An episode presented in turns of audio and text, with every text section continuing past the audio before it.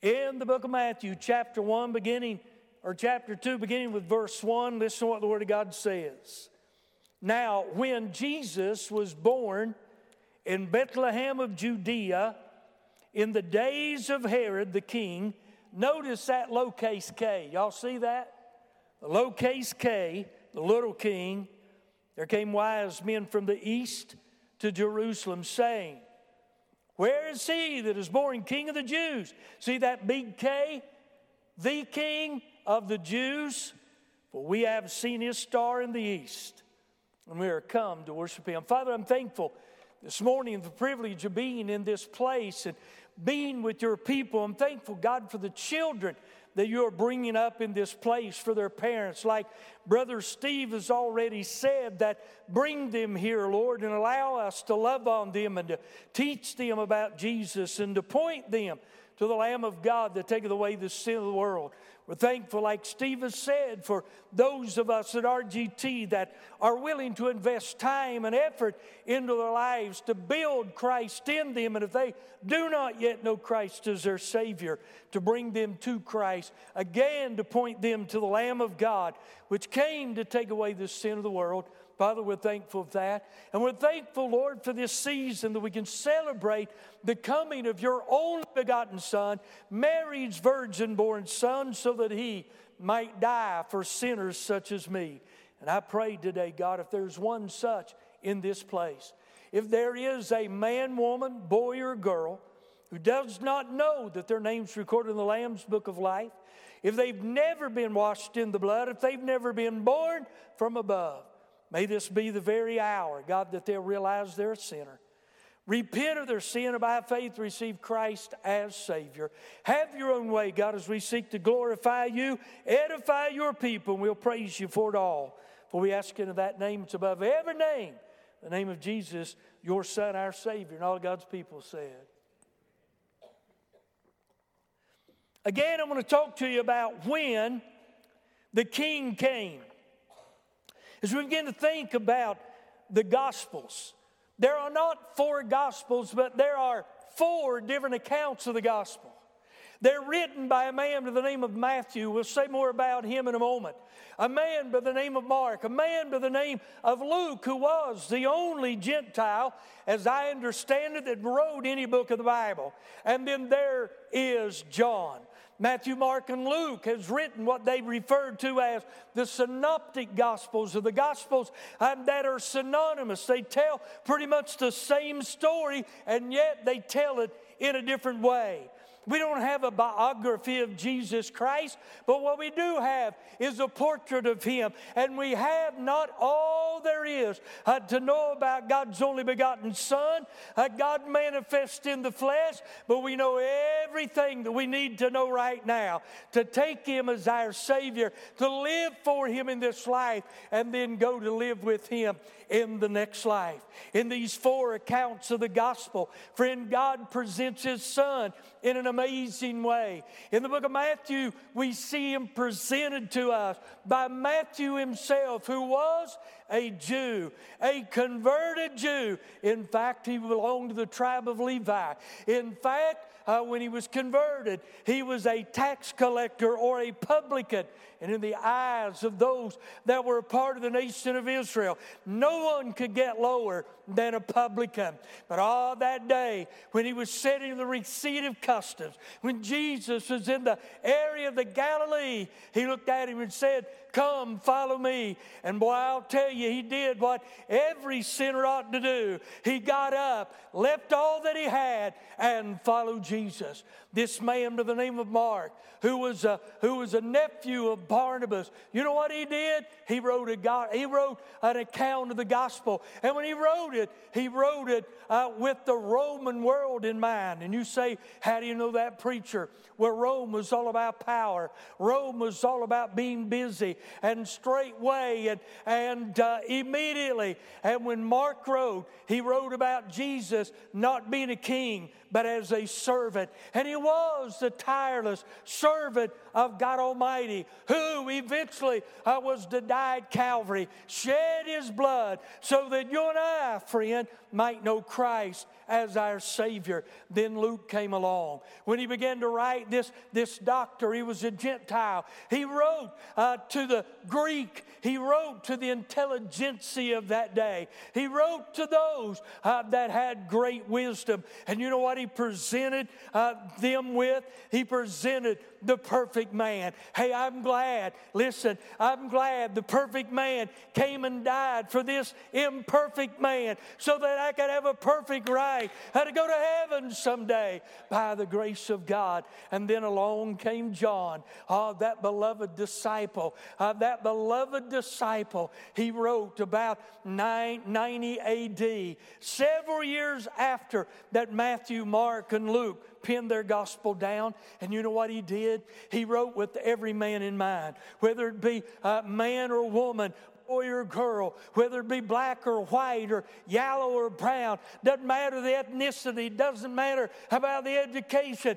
doesn't matter about the, uh, the position, the power, the notoriety, doesn't matter about any of those things. He wrote about God manifesting himself in the flesh. He wrote about uh, the Son of God. He took us higher, friend, in his presentation of Jesus than anyone else. And he wrote, so that you might know Jesus and that believing on him, you might have eternal life. So today, so today I pray if you come lost and undone, you'll leave this place safe because we want to introduce you to Jesus, who is the King, the suffering servant, the perfect man, and the eagle that'll take you higher than you've ever gone before in this gospel that we have before us. You know, there, there, there are people that, that are known as scholars. And I'll be honest, after I read some of the things they say and some of the things they write, I wonder how scholarly that they are.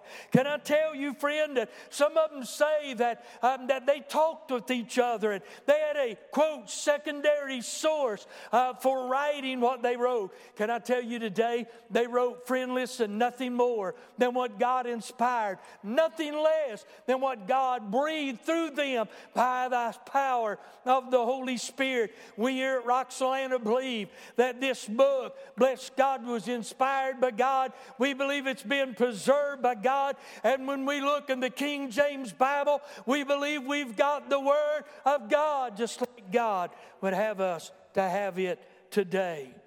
That Matthew didn't call uh, or put, put Mark on on uh, FaceTime and say, What do you think about what I'm ready to write today? They didn't do that. Listen, friend, this holy, these holy men of God were inspired by the Holy Spirit of God, and God used them to present His Son so that all the world might be saved if they put their trust and their faith and their hope in Him. I am told that the first one to pen an account of the gospel that we have record of here in the Word of God was Mark. And yet, when we start the New Testament, we find that Mark doesn't uh, begin uh, the New Testament. We find that the gospel according to Matthew does, and there's a reason for that. There's a purpose for that. In fact, there are many of that. And you say, why, preacher? When the Old Testament closes, you know what it was doing? It was pointing, wasn't it, uh, Josh? It was pointing to the coming of Jesus Christ. It was pointing to the coming of a king, not just a king, but the King of Kings and the Lord of Lords. It was pointing to uh, the coming of God incarnate in the flesh. It was pointing to the Lamb of God that would take away the sin of the world.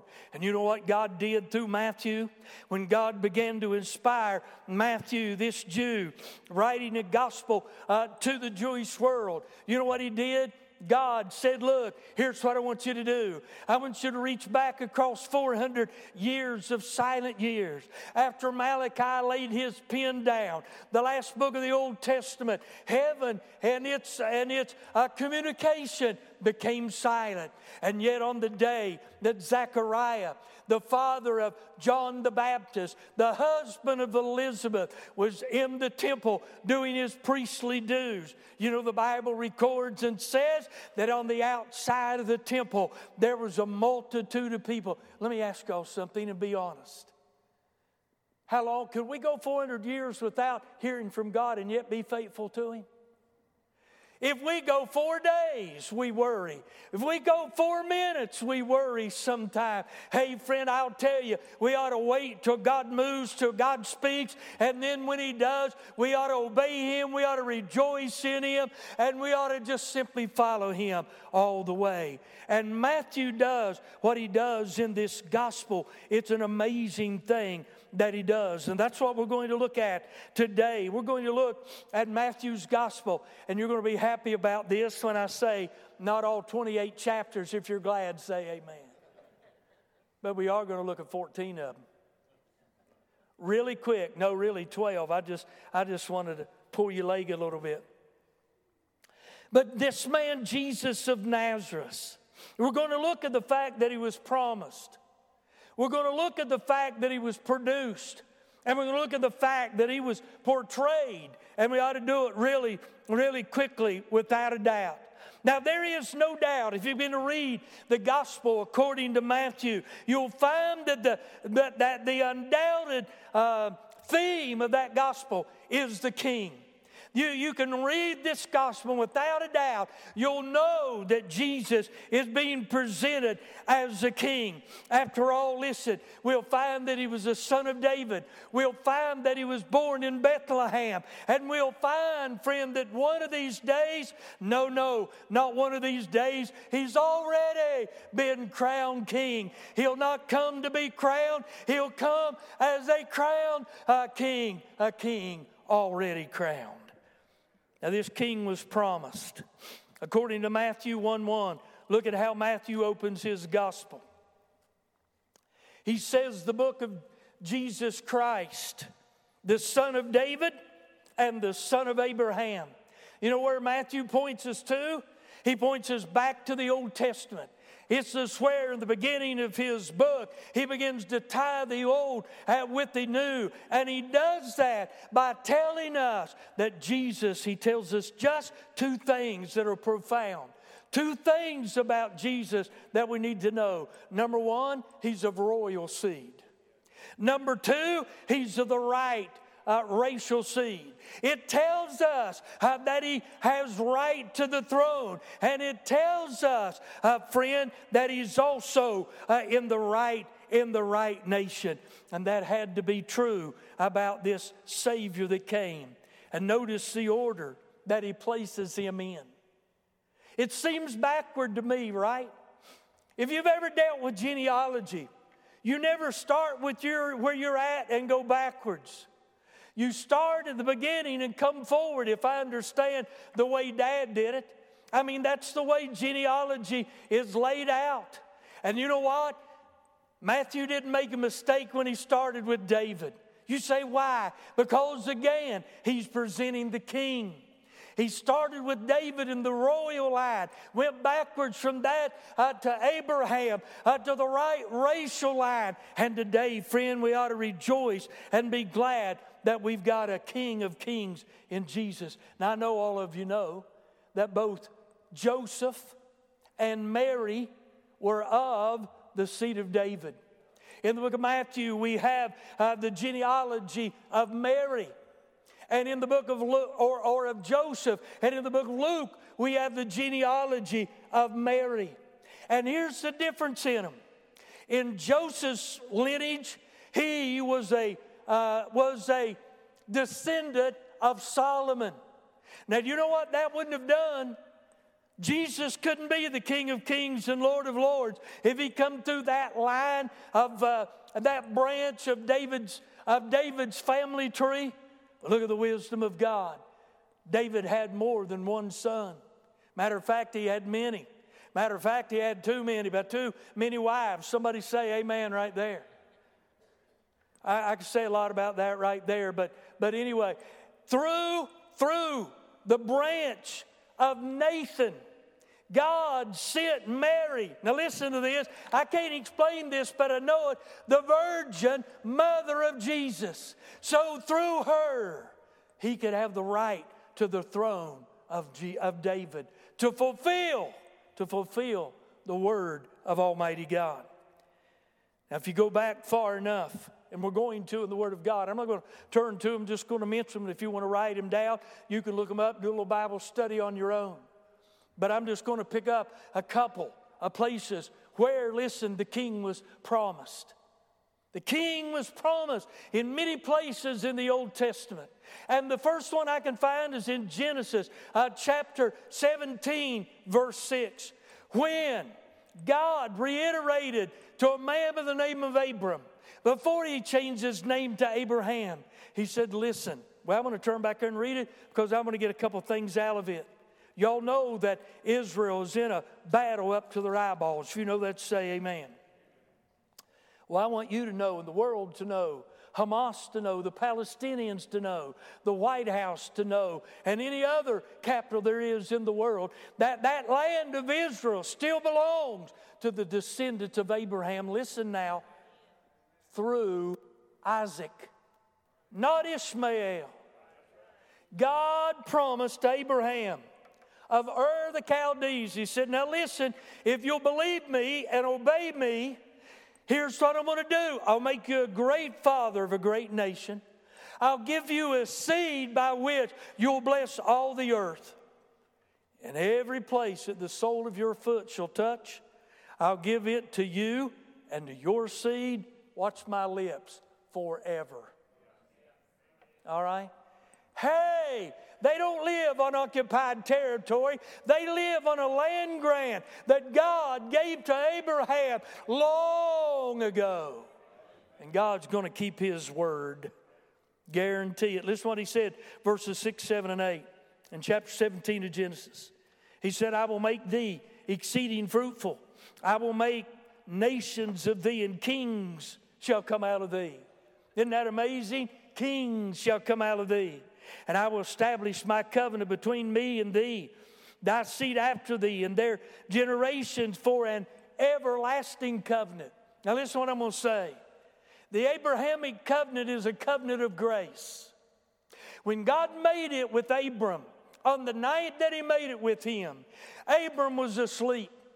The animals had been arranged, they had been parted, and instead of two parties walking down between those cut in two animals, which was saying, if I break this covenant, I want to be done like this animal. I want to be killed. In essence, that's what it was saying. God walked down them by himself while Abraham slept and was saying to Abraham, Listen, this covenant, now listen to this, this is good. He said, This covenant is not dependent on you, whether you get it right or not, whether you're obedient or not, whether you're perfect or not. It is dependent upon me. God's going to bring it to pass someday. Let me finish it up and go on. I've got a long way to go. He said, And I will give unto thee and to thy seed after thee the land whereon thou art a stranger, or wherein thou art a stranger. And I like that. You can go on over in the book of Genesis, chapter 49 and 10. When Jacob was talking to his 12 sons, he, he looked at Judah and he said in verse 10, he said, The scepter shall not depart from between thy feet until Shiloh come. You know he's talking about there? He's talking about the man that'll bring peace. He's talking about the Savior. He's talking about the King of Israel in chapter 7 of the book of 2 Samuel, we see that David, in the beginning of that chapter, wanted to build a house for God to house the covenant. And you know what God did before that chapter ended? God sent Nathan to David with a message. Oh, I appreciate what you want to do for me, but here's what I'm going to do for you I'm going to build you a house. I want to establish your throne forever. And I'm going to see to it that you've got a seed to set upon that forever throne. And you know what we find in the book of Isaiah 6 and 9, or 9 and 6? We find God saying that unto thee, look at this now, a child is born, but a son is given. Now you say, what's that talking about, preacher? It's talking about the virgin born birth of Jesus. It's talking about, look, every king was a child before they became a king. Is that right? But I only read about one king that though he was a king, became a man after he became king. That didn't impress y'all like I thought it might. Sort of impressed me. How wonderful he is. Listen, friend, he's got the preeminence over all. And I'm telling you, friend, listen, Matthew was presenting to us a king. Number two, look in chapter two, or one, if you will, the book of Matthew. We have the king produced. You say, How was it produced, preacher? He was produced like no other child was ever produced. There's only one virgin born son. His name is Jesus. He is Emmanuel, which means God with us. He was born of the virgin, not just a fair maiden, not just a young lady, but listen, he was born of the virgin. say, why? So he could be pure and sinless so he could become the sin sacrifice for you and I. You see, we needed a, we needed a Savior, and he couldn't be a sinner like you and I were. Look at what he said in Matthew chapter, chapter 1, and I'm going to break into the, to the begat. How many of y'all love the begat chapters in the Bible? Say, that's what I thought. I'm going to pick it up in verse, in verse 15 of chapter 1. And Eliud begat Eleazar. And Eleazar begat Matthan, and Matthan begat Jacob. Now, watch this, there's a change. And Jacob begat Joseph, the husband of Mary, of whom was born Jesus, who is called Christ. Joseph, as you all know, was the stepfather of Jesus. When, when, and if you come next week, we'll find this out. When Gabriel came to Mary and said, Look, you're going to have a babe. And she said, Well, how can this thing be, seeing that I know not a man? Mary and Joseph, I may hurt some people here, but that'll be all right. You'll get over it or not. Mary and Joseph, friend, in those days, they were espoused, but they were pure. They didn't think that premarital sex was okay just because they're getting married. And even if you don't go, quote, all the way before you get married, it's sin. Well, I thought I'd get more help on that. I mean, God means what He says and says what He means. We live in a world, friend, that's turned things upside down. God wants you to enjoy. God wants you to enjoy the intimacy of sexual relations, but after marriage. See, I needed more help there. Let me try that again. But after marriage. Thank you all. I appreciate that. But a virgin was produced. Now, let me give you this real briefly and got to move on. I don't know the order of things. I just imagine in my mind what happened. Elizabeth got pregnant that year. About six months, five or six, I can't remember which, before Mary was. And when Mary found out that she was with child, I kind of think she looked at Joseph and said, I'm going to go visit, I'm going to go visit Mary. While she was gone, I don't know if this way it happened. Joseph was wondering what she was going to do, what he was going to do with Mary. He loved her, he trusted her, now, we at this side of where that's at, and we being taught as Christians, we can see the, the, the, the uh, supernatural conception happening in a way that Joseph couldn't understood. But Joseph was saying, What am I going to do with her? I don't want to have her stoned. I don't want to embarrass her. I love her too much. And I like what the Word of God says. Wow, he thought on these things.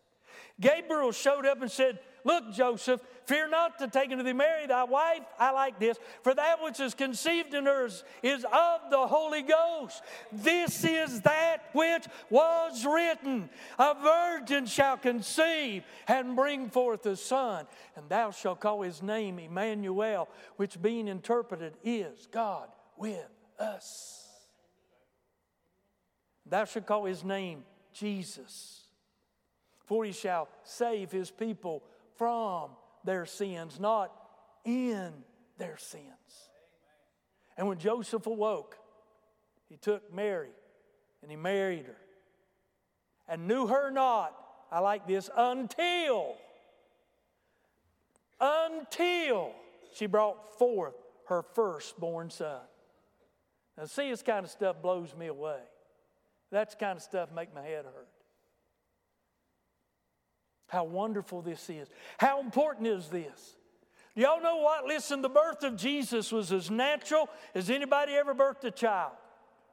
But what was supernatural is the conception when the power of the Most High God overshadowed Mary. And some way, we're not explained how, she conceived in her womb a child which was a holy thing and which was God's only begotten Son. So here we are with the king portrayed. I want to pick it up in chapter 2. And we're going to, go, and we're going to move pretty quick. First of all, we see, we see the king here. We see him in chapter 2 praised by the wise men and presented with gifts of gold and frankincense and myrrh. Well, I tell you what, they're coming, they're coming to Jerusalem, rouse the whole thing up. And look where they come. They didn't go to Nazareth. They didn't go to Bethlehem. You say, why? They knew that there was a king to be born. And if you were going to seek a king, you wouldn't go to a barn to find him. You'd go to the palace. Because that's where, that's where kings, that's where kings live. That's where the princes live. I imagine it just tore old Herod up when they knocked on the door and said, What are you looking for? They said, We seek Jesus, who was born king of the Jews. Look in chapter 3. In chapter 3, friend, we have, we have the Messiah, or we, we have the proclamation of the Messiah by John. He, he, he, he called him, he called him, friend, the Lamb of God that came to take away the sin of the world. And you know what? In this chapter, there were three great things that happened, at least three great, three great things. Number one, in his baptism, he was identified with me and you. Baptism speaks of identification. That's what it's talking about. And I don't know about y'all, but I'm glad I'm identified with Christ. I'm glad that when he went down into the Jordan and said, John, I need to be baptized of thee, and John said, Me baptize you, I need to be baptized of thee. Jesus said, Suffer or allow it to be so. For such it becometh us to fulfill all righteousness. In that baptism, Jesus was identified with the sinner. He was identified with the sinner, and I'll say more about that maybe next week. But when John buried him in that liquidy grave, he came up out of the grave, and the Bible says the heavens opened, and, a, and the Spirit descended in the form of a dove and lit upon him. You know what that's a picture of? That's a picture of his anointing. He was anointed a prophet, a priest, and a king.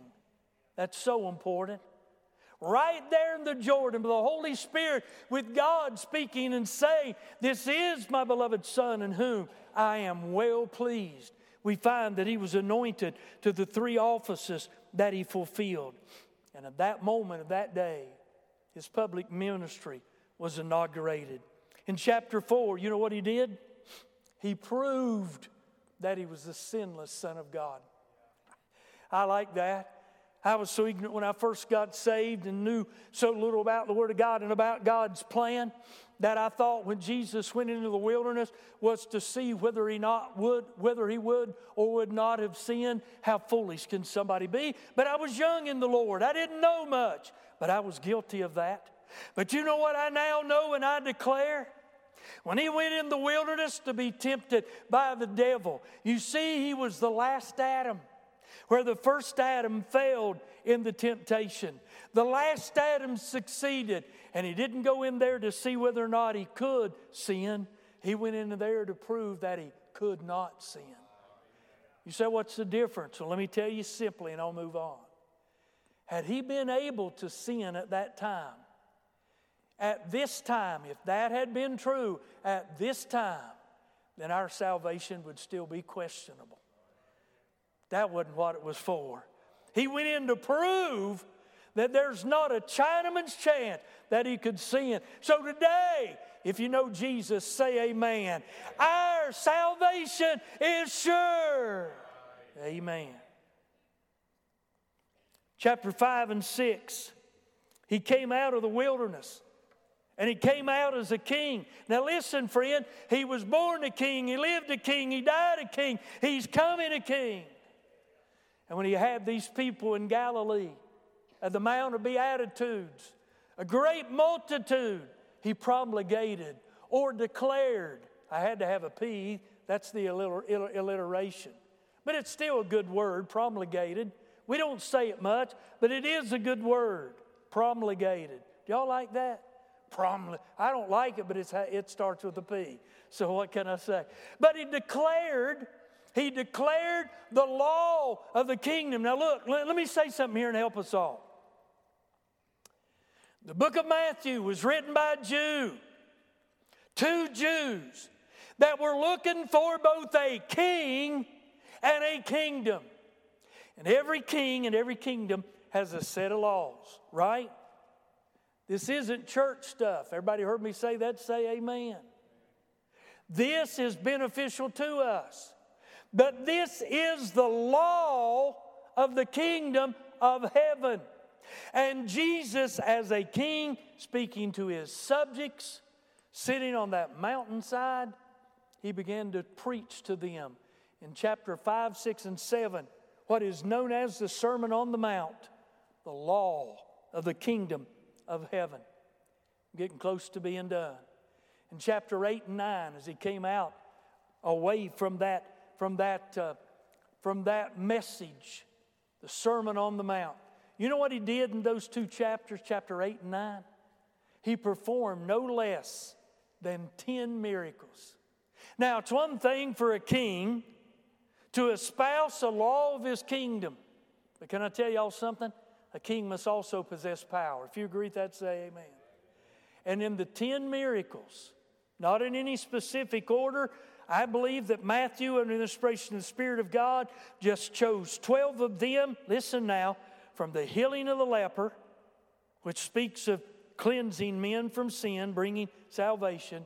This isn't the last one, it's the ninth one that's listed to the opening of the eyes of the blind. You know what he did? He proved, he proved that he had power.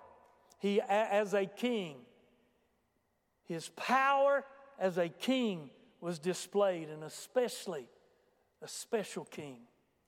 Not just a king, but the King of Kings. You say, how do you get that? In the book of Isaiah, chapter 35, verses 5 and 6, we have a prophecy of the coming Yeshua HaMashiach, which is Jesus, the Messiah. And you know what? One of those great signs of him being the true Messiah was the opening of the eyes of the blind. That's why we have that listed here in this list of 10 miracles that Jesus did. Moving on to chapter 11, there are three things that we find interesting in this chapter. In chapter 11, he praised John the Baptist. He said that, look, out of all men that were ever born of women, there's not a greater than John the Baptist. And yet, in the same voice, he turned around and said, And yet I tell you that he that is least in the kingdom of heaven is greater than John the Baptist. You see, John was part of an old dispensation. He was the last prophet of the Old Testament, but he announced the king and the kingdom would come. So Jesus praised him and looking back at him. And you know what else he did? Jesus promised judgment on the cities of the Galilean area.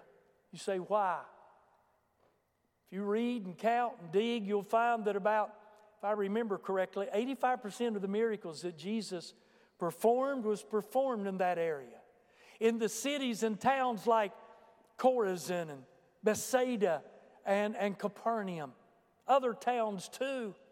But you know what he did? He pronounced judgment on them. He even told Capernaum, he said, Though thou, though thou um, rise to the clefts of the rock or the heights of heaven, yet shall thou be brought down to hell. You know what that means?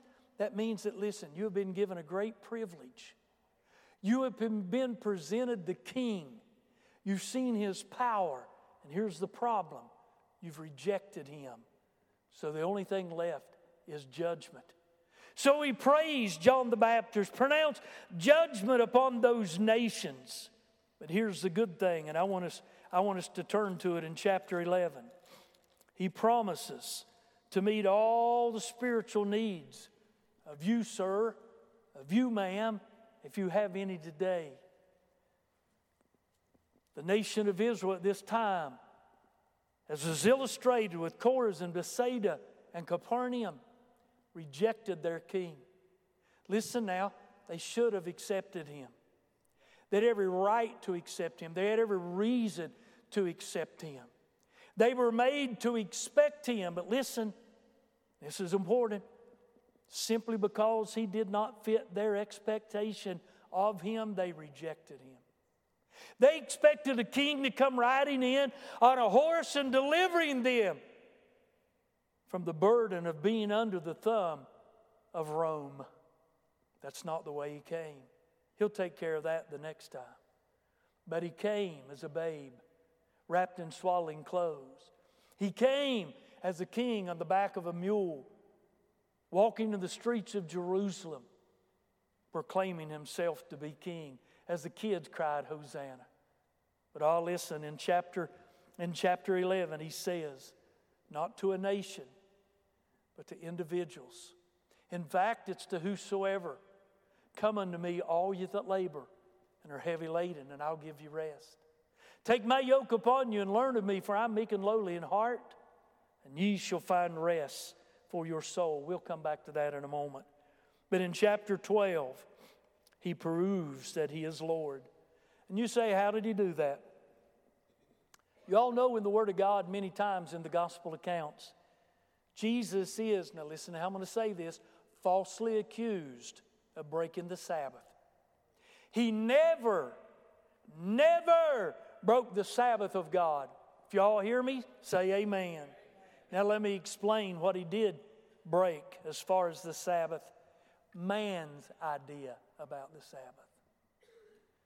The Pharisees had created restrictions and rules and laws about this last day of the week, Saturday. But they weren't God's way. And Jesus, friend, Jesus, by performing two miracles early in this chapter, proved that he was not only the creator of the Sabbath, but also the Lord of the Sabbath. And in doing that, and in doing that, and I'm closing, you know what he did? He provoked his enemy to plan his death. Now, Judy, come on. In chapter 13, and I'll end on this. In light of the fact that Israel had rejected their king. There'll be another one. There'll, there'll never be another one. He's coming. The kingdom is being postponed. A lot of the world needs to realize that. The church is not the kingdom. If you heard me say that, say amen. The church did not supplant or replace Israel. If you heard that, say amen. The church and Israel are two totally different entities. entities. If you heard me say that, say amen. And God will keep his promise to Israel, God will keep his promise to the church. The king's still coming. The king's still coming. But what's going on in between? You'll see Jesus preaching in that chapter, proclaiming seven parables. They are known as the mystery parables of the kingdom of heaven. And what that means is it just simply tells what's going on in this world while the kingdom is postponed. And here's the greatest part He's taking out of this world right now, ladies and gentlemen, a bride for His Son Jesus. When the church started on the day of Pentecost, at least it was inaugurated, the church was fully Jewish. But as the church continued to obey the plan and command of God, they started in Jerusalem, went to Judea, then into Samaria, to the uttermost parts of the earth. And one day the gospel reached me, T.K. Price, here in the United States of America, and I'm glad about that. He tells us that he's taking out of the Gentiles a bride for his son Jesus. Acts 15 will tell you that. God's already got a bride, it's the nation of Israel. Christ needs a bride, and it's going to be a Gentile bride. That now, because we're in Christ, we're not Jew or Gentile, but we're one in Christ. And I'm glad for that. Are you a part of that? Look, I want you to go back with me to chapter 11. And I'm going to read this passage again. I don't know where you're at in life. I don't know what's going on with you, but I'll tell you what. Jesus wants to meet, and I'll say it again, all your spiritual needs. Now, He may not give you a car, or a new home, or perfect health, or wealth. There are preachers like Joel Osteen and others that will say that's what He wants you to have. But the Bible doesn't teach that. But the Bible does teach It'll meet all your needs spiritually according to his riches in Christ. So, the greatest need you have, sir, ma'am, if you came in here lost, you need to be saved. If you've never met Jesus somewhere in an altar of prayer, if you've never, under the conviction of your sins, realizing that you're a sinner without Christ, you'll spend an eternity in a place called hell. That's why I got saved. I didn't want to go to hell. If you can't remember, and you may not be able to put the day and the hour on it, but if you can't remember a time and know there's a place that you bow your head, humbled your heart, and told God that you're a sinner, and ask Him to save you, let this be the day that that happens because He says this